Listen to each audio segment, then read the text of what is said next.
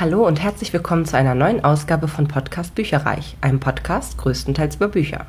Mein Name ist Dilana und heute gibt es wieder eine ganz normale Episode für euch mit meinem Lesemonat Mai. Und das waren im Grunde äh, nur vier Bücher. Fand ich fast ein bisschen wenig. Also auf dem letzten Drück habe ich dann noch ein viertes geschafft, äh, sonst wären es nur drei geworden. Ähm, und die waren auch teilweise echt ein wenig merkwürdig also sehr durchwachsener Lesemonat, aber ich erzähle euch jetzt mal ein bisschen mehr darüber. Und zwar habe ich gestartet mit Die Tröster von Muriel Spark oder Muriel Spark, ich bin mir nicht ganz sicher, wie es ausgesprochen wird, ist im Diogenes Verlag erschienen 1963, also meine Ausgabe ist von 83. Aber äh, ja, ist halt nur eine, eine weitere Auflage sozusagen. Hatte 336 Seiten und ich finde halt, man hat das an der Schreibe sehr gemerkt. Also, ähm, dass das jetzt aus, äh, aus den 60er Jahren quasi ist vom letzten Jahrhundert. Also es ist auf jeden Fall eine super, super alte Subleiche. Ich habe das irgendwann mal von, ich komme nicht mehr drauf, wer. Irgendwer hat mir das mal tatsächlich empfohlen. Eventuell hat mir das eine Freundin empfohlen, die den gleichen Geschmack hat, so für so absurde, merkwürdige Familiengeschichten auch so. Ich kann mich aber nicht mehr ganz genau erinnern, weil es wirklich schon recht lange her ist. Auf jeden Fall habe ich das jetzt endlich mal vom Stapel ungelesener Bücher erlöst, was ja auch das große Ziel dieses Jahr ist. Und ja, ich fand es ein bisschen merkwürdig, ehrlich gesagt. Aber worum geht es überhaupt? Also, wir steigen ein bei einer alten Dame, die versteckt Diamanten in ihrem Brot. Und sie trifft sich mit drei Herren zum Kartenspielen, die so ein bisschen zwielichtig wirken ja, und das alles beobachtet ihr Enkel Lawrence, der, wie man dann erfährt, ganz gerne eigentlich so mal seine Nase in Dinge steckt, die überhaupt nichts anzugehen haben. Und die Dame fand ich richtig cool. Also die war super geschrieben, die lässt sich nichts sagen. Die, die macht so ihren Schuh irgendwie. Aber wir schwenken dann relativ schnell auf Caroline um und die ist halt lange Zeit im Grunde die Hauptfigur des Romans, wobei ich da sagen muss, also es war so dermaßen wirr sozusagen mit den, mit den Personen, dass ich mir gar nicht richtig sicher bin, ob sie wirklich die Hauptperson ist. Aber sie spielt für eine lange Zeit eine sehr zentrale Rolle. Und die fand ich wiederum nicht so toll. Sie ist halt die Freundin von diesem Lawrence und ist frisch zum Katholizismus konvertiert. Deswegen hat sie mit dem Schluss gemacht. Und dann ist sie halt in so einer Art Kloster. Das ist aber total beunruhigend für sie. Also sie reist da relativ schnell wieder ab. Und danach fängt sie an, Stimmen zu hören. Und die Stimmen sind so ein bisschen Meta, also die erzählen oder wiederholen, was quasi gerade im Roman geschrieben war. Ähm, das heißt also, dass ihre Geschichte halt, sie, sie kriegt mit, dass ihre Geschichte wie in einem Roman erzählt wird.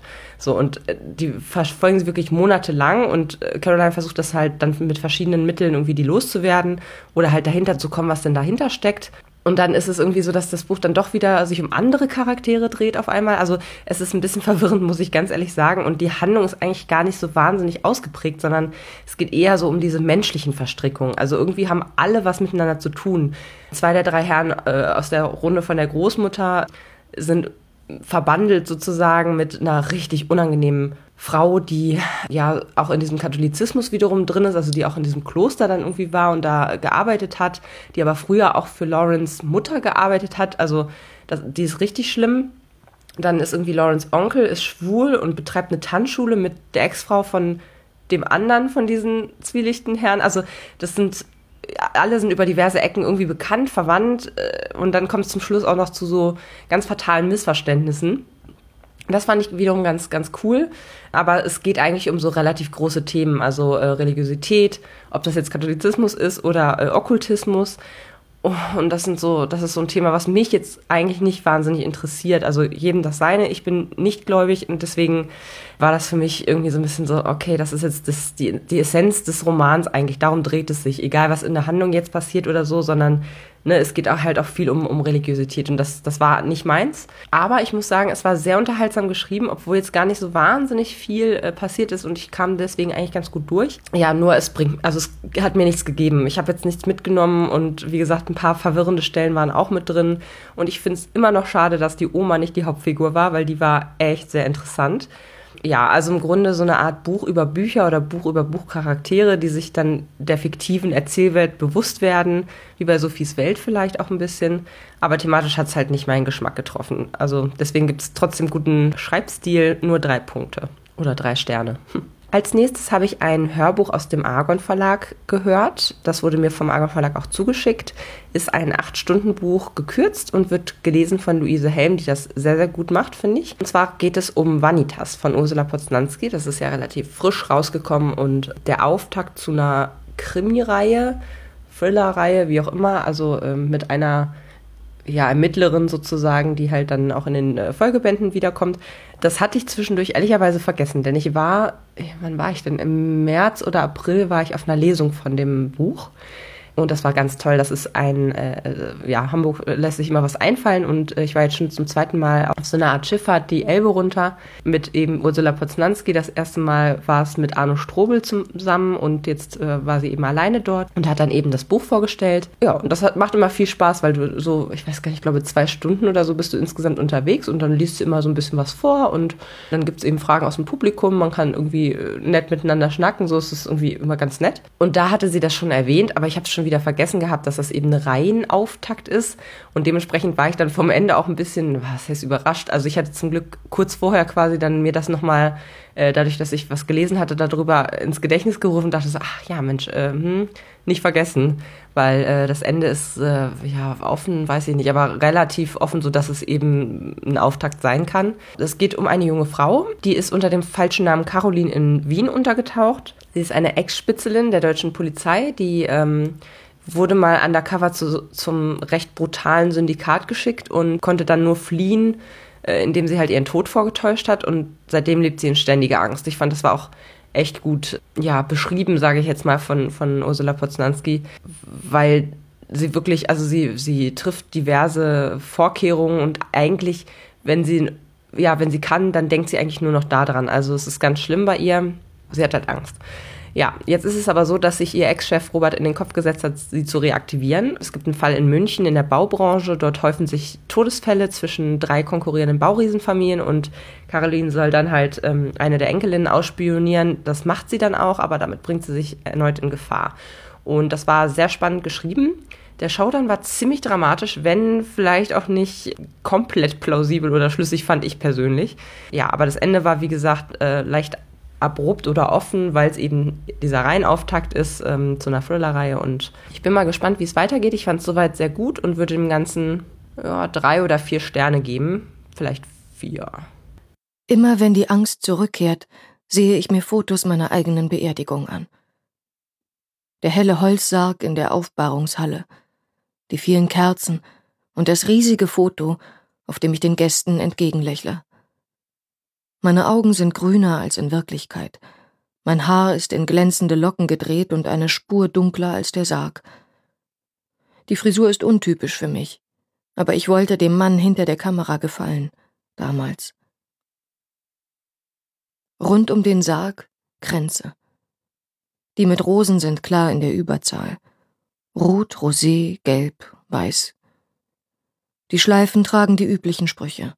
In tiefer Trauer in ewiger Liebe, in Dankbarkeit. Nur einer davon birgt eine tiefere Wahrheit in sich. Er hängt an dem mit Abstand hässlichsten Kranz, der gleichzeitig einer der größten ist und schräg rechts unterhalb des Sargs steht.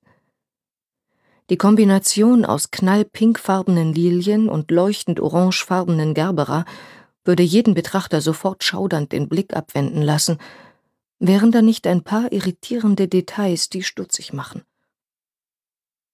Die einsame Narzisse zum Beispiel, die wie irrtümlich zwischen zwei Lilien herausragt. Eine Distel, wahrscheinlich die einzige, die je ihren Weg auf einen Trauerkranz gefunden hat. Und zu guter Letzt ein kleiner Strauß Vergissmeinnicht, der als blauer Fleck das Gerberer Orange durchbricht. Ich wüsste gerne, wie viele Trauergäste angesichts solcher Scheußlichkeit ratlos den Kopf geschüttelt haben, aber natürlich haben sie die Botschaft hinter dieser optischen Beleidigung nicht begriffen. Auch ich musste erst einige Monate lang mit der Materie arbeiten, um alle Feinheiten zu verstehen. Die Signalwirkung von Pink und Orange sollte meinen Blick auf den Kranz lenken und somit sicherstellen, dass ich die versteckten Hinweise nicht übersehe. In der Sprache der Blumen steht die Distel für Kraft, aber auch für Sünde. Narzissen symbolisieren Wiedergeburt. Nichts wünsche ich mir weniger. Die Vergissmein nicht sind selbsterklärend, aber sollten trotzdem Zweifel bleiben, werden sie von dem Spruch auf der Schleife restlos beseitigt. Sie ist blutrot und gibt dem Kranz farblich den Rest. Auf ewig unvergessen steht in goldenen Lettern darauf. Es ist eine Warnung, und ich weiß, von wem sie kommt. Dann muss das was fürs Herz sein. Ich habe es ja nicht häufig, aber ich hatte irgendwie in letzter Zeit gefühlt nicht ein Buch gelesen, wo mal ein bisschen Romantik, Gefühle, Beziehungen in, in, in, oder Liebesbeziehungen irgendwie vorkommen. Deswegen habe ich gegriffen zu Träume, die ich uns stehle von Lily Oliver. Da hinter dem Pseudonym verbirgt sich Alana Falk. Wenn ihr übrigens ein Interview mit ihr mal hören möchtet, dann könnt ihr das auf meiner Podcast-Seite machen. Das hatte Elena, glaube ich, damals äh, geführt. Und zwar ähm, gibt es eine Interviewrubrik und dort ist sie zu finden unter Alana Falk. Ähm, das war, ist wie gesagt schon ein paar Jahre her, aber da haben wir ein schönes Interview von 2014. Könnt ihr gerne mal reingucken. Ich hab's, äh, oder reinhören. Ich habe es mir auch tatsächlich nochmal angehört, weil ich erst dachte, also erst habe ich da gar nicht drauf geachtet, Lily Oliver, und da stand dann auch ein kleiner Beschreibungstext irgendwie zu der Person und so habe ich noch gedacht, so ja, okay, alles klar, wir wollten Tierärztin werden, hm, okay. Und äh, als ich dann hinten, hinten angekommen war, sozusagen, dann blickte mir dann doch das Bild von Alana Falk entgegen und ich dachte so, Moment, das ist nicht äh, Lily Oliver, beziehungsweise die Dame kenne ich unter einem anderen Namen. Genau, und äh, das war ein sehr emotionales Buch, muss ich sagen. Es war Liebe enthalten. Wir begleiten in dem Buch eine junge, verwirrte Frau, so möchte ich es mal sagen, ähm, die halt in der psychiatrischen Abteilung eines Krankenhauses ähm, gerade lebt und versucht halt mit ihrer Vergangenheit umzugehen, die halt auch, also die sie auch teilweise verdrängt hat. Also sie weiß nicht genau, was stimmt, was stimmt nicht. Sie hat, kann sich nur an Bruchstücke erinnern, äh, auch an einen Autounfall und sie weiß gar nicht mehr, was dazu geführt hat und so und hat auch so einen, so einen unstillbaren Redefluss. Also sie, die, die Worte kommen aus ihr raus, aber eigentlich befasst sie sich nicht mit den wirklich schlimmen Dingen, die dahinter stecken, sozusagen. Also so ein bisschen so ein äh, Mechanismus, mit dem man eben umzugehen versucht äh, mit, mit schlimmen Dingen. Ja, und wie gesagt, die, die Wörter brechen richtig aus ihr raus. Sie kann das, sie kann das gar nicht richtig kontrollieren. Also ob sie jetzt will oder nicht, da äh, sie kann es halt nicht äh, unterbinden. Und eines Tages gelangt sie durch einen Zufall auf die Intensivstation und fühlt sich da irgendwie wie magisch angezogen von einem Koma-Patienten namens Thomas. Und weil sie ihn so zutextet sozusagen, äh, bessert sich seine Verfassung. Und ja, dann stellt sich natürlich die Frage, kennt sie den von, von früher? Hat er was mit dem Unfall zu tun, der ihr nicht mehr aus dem Kopf will? Oder auch nicht? Ja, zu Beginn bin ich äh, super reingekommen. Ich fand Laras Verwirrung ganz toll. Also sie hat dann einfach irgendwelche Geschichten erzählt und dann endeten die in Sackgassen teilweise, weil äh, sie ja nicht wirklich, also ne, das, das war so frei Schnauze sozusagen erzählt, aber ob das jetzt wirklich war oder nicht, irgendwann hat sie es dann auch äh, vielleicht vergessen. Also sie kommt halt gedanklich in Sackgassen und das ist dann auch im Erzählstil mit enthalten. Das fand ich richtig cool.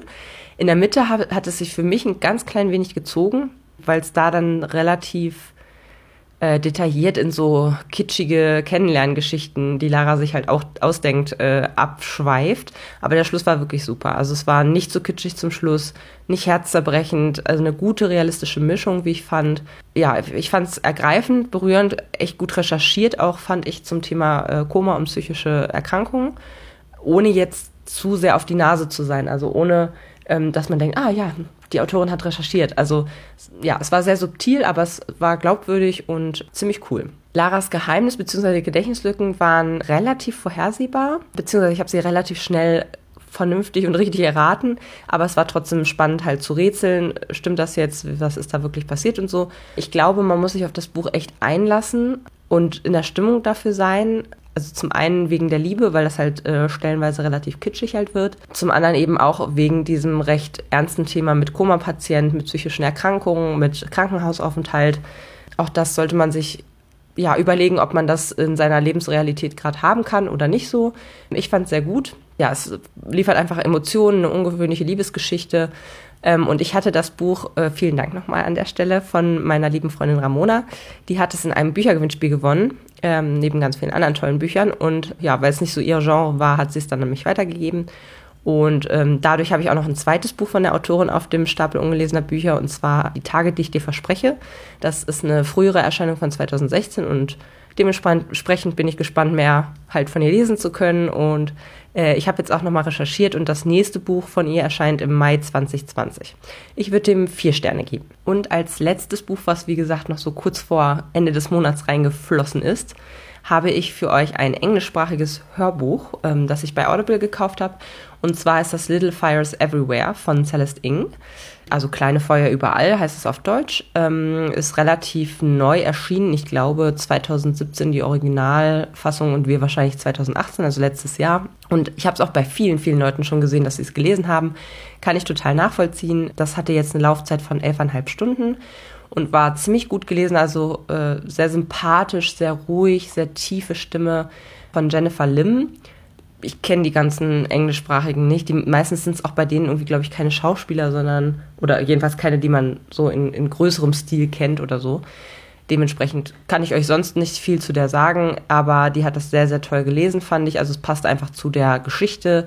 Es ist nämlich eine ziemliche oder ziemlich dramatische Geschichte eigentlich, die sich aber ganz, ganz langsam erst entfaltet. Also es ist so, dass zu Beginn das Richardson-Haus abgebrannt wird von der jüngsten Tochter Izzy. Das steht auch auf jedem äh, Klappentext, passiert in den ersten 20 Seiten, sage ich jetzt mal. Und dann wird sich halt in Rückblicken alles aufgewickelt. Also wie kam es dazu? Wer sind eigentlich die ganzen Charaktere? Es gibt nämlich vier Richardson-Kinder, dann Mutter, Vater, und eben äh, das Ganze oder ja, die Dramatik beginnt eigentlich erst, als diese äh, Richardson-Familie ihr zweites Haus vermietet oder halt ein Apartment vermietet, eine Wohnung vermietet an ähm, eine Künstlermutter mit ihrer Tochter, die halt durch die Lande reisen und irgendwie schon 30 Mal umgezogen sind. Im Grunde hat das, haben beide Neuzugänge sozusagen diverse Auswirkungen auf nicht nur die Kinder von den Richardson, sondern auch die Eltern ja, das Ganze spielt in einem sehr betulichen Örtchen Shaker Heights. Es ist wohl auch die ähm, Geburtsstätte von der Celeste Ing, die das geschrieben hat. Und das es wird hier sehr schön beschrieben, so diese Kleinstadt-Idylle und was dann dahinter irgendwie alles passiert und wie im Grunde das Leute aufrüttelt, wenn andere Menschen ins, ins Leben schneiden und die so einen ganz anderen Lebensentwurf haben als man selber. Also gerade dieses Künstlerische, dieses äh, von einem Ort zum anderen ziehen, ist halt ein krasser Gegenentwurf zu ich habe vier Kinder, einen Mann und ein Haus und noch irgendwie ein zweites Haus und keine Ahnung was, äh, wir sind alle seit, seit der Kindheit irgendwie hier im gleichen Dorf. Das ist schon irgendwie total spannend gewesen und es dreht sich dann alles so ein bisschen um einen moralisch sehr mitreißenden Adaptionsfall, wo man wirklich äh, selber auch sich überlegt, okay, auf welcher Seite würde ich jetzt stehen? Äh, was halte ich von der ganzen Geschichte? Und das spaltet im Grunde auch dieses gesamte Örtchen Shaker Heights eben in Lager auf und daneben hat die, diese Künstlermutter quasi, die heißt Mia, ein dunkles Geheimnis aus ihrer Vergangenheit und das entdecken wir halt als die super penetrante äh, Mrs. Richardson, da ihre Fühler ausstreckt und äh, es mit, äh, sie ist Journalistin, eben mit äh, ihrem journalistischen Geschick, sage ich jetzt mal, aus den armen Eltern von, von Mia rauskitzelt. Ja, also es geht um Lügen, Intrigen, eine Kleinstadt und ihre Bewohner. Es ist eigentlich ein relativ ruhiges Buch was aber, also ich konnte es zum Schluss nicht mehr außer Hand legen, beziehungsweise musste es halt in einem Rutsch dann durchhören, weil es, also ich fand es sehr, naja, was heißt spannend, im eigentlichen Sinne jetzt auch nicht, aber ich wollte einfach wissen, was sind die Geheimnisse, was passiert jetzt als nächstes. Und da muss ich sagen, fand ich das Ende vielleicht fast ein bisschen zu offen. Das ist wahrscheinlich ja mal auf hohem Niveau, also es da, da ist dann wahrscheinlich der äh, Wunsch der Vater des Gedanken, dass man halt einfach wissen möchte, wie es den ganzen Charakteren, die man jetzt so lieb gewonnen hat und, und die wirklich beileibe nicht immer die tollen, tollen Supercharaktere sind, sondern die halt einfach Ecken und Kanten haben. Aber dass man einfach wissen möchte, wie es jetzt weitergeht mit ihnen. Und mh, mm, an einigen Stellen war es relativ offen oder schnell abgehandelt, wie auch immer. Also das Ende fand ich schade, dass es vorbei war. Vielleicht ist es einfach das. Genau, also ich würde dem vier, vier bis fünf Sterne wahrscheinlich eher vier geben. Und ich möchte auf jeden Fall noch weitere Bücher von Celeste Ing lesen. So, und dann kommen wir zu einer der wichtigsten Kategorien mittlerweile in meinen Monatsrückblicken, und zwar die Höhe meines Stapels ungelesener Bücher. Ich habe jetzt bei den Büchern 82 nur noch in Anführungsstrichen. Ich bin mal im Januar gestartet mit 89. 89, wuhu. Auf jeden Fall habe ich diesen Monat eben zwei Bücher gelesen und habe drei hinzubekommen, nämlich äh, einmal die Mütter hatte ich meiner Mutter geschenkt zum Muttertag Und zwei Rezi-Exemplare sind noch dazu gekommen diesen Monat, und zwar Windstärke 10 von Arndt Rüstkamp und die Glocke von Whitechapel von Ben Aronovich. An einem von beiden lese ich gerade schon, insofern alles gut, ähm, aber deswegen habe ich halt eins mehr als letzten Monat quasi auf der Liste stehen, aber ich bin mir ziemlich sicher, dass das recht schnell wieder dann abflaut. Mm, und bei Hörbüchern habe ich jetzt 146 und das sind zwei weniger als im Vormonat. Das war es erstmal wieder von mir. Bis zum nächsten Monat. Tschüss. Informationen zu allen Büchern, über die ich heute gesprochen habe, findet ihr auf meiner Website www.bücherreich.net mit UE. Ihr könnt dort oder auf Facebook unter www.facebook.de slash podcastbuicherreich in einem Wort durch mit mir in Kontakt treten. Meine E-Mail-Adresse lautet buicherreich at gmail.com. Wenn ihr diesen Podcast über iTunes abonniert habt, würde ich mich riesig freuen, wenn ihr mir eine 5-Sterne-Bewertung hinterlasst. Dies ist ein privater Buch-Podcast, in dem ich nur meine eigene private Meinung wiedergebe. Wenn mir ein Buch oder Hörbuch kostenlos zur Verfügung gestellt wird, kennzeichne ich es entsprechend auf meiner Website.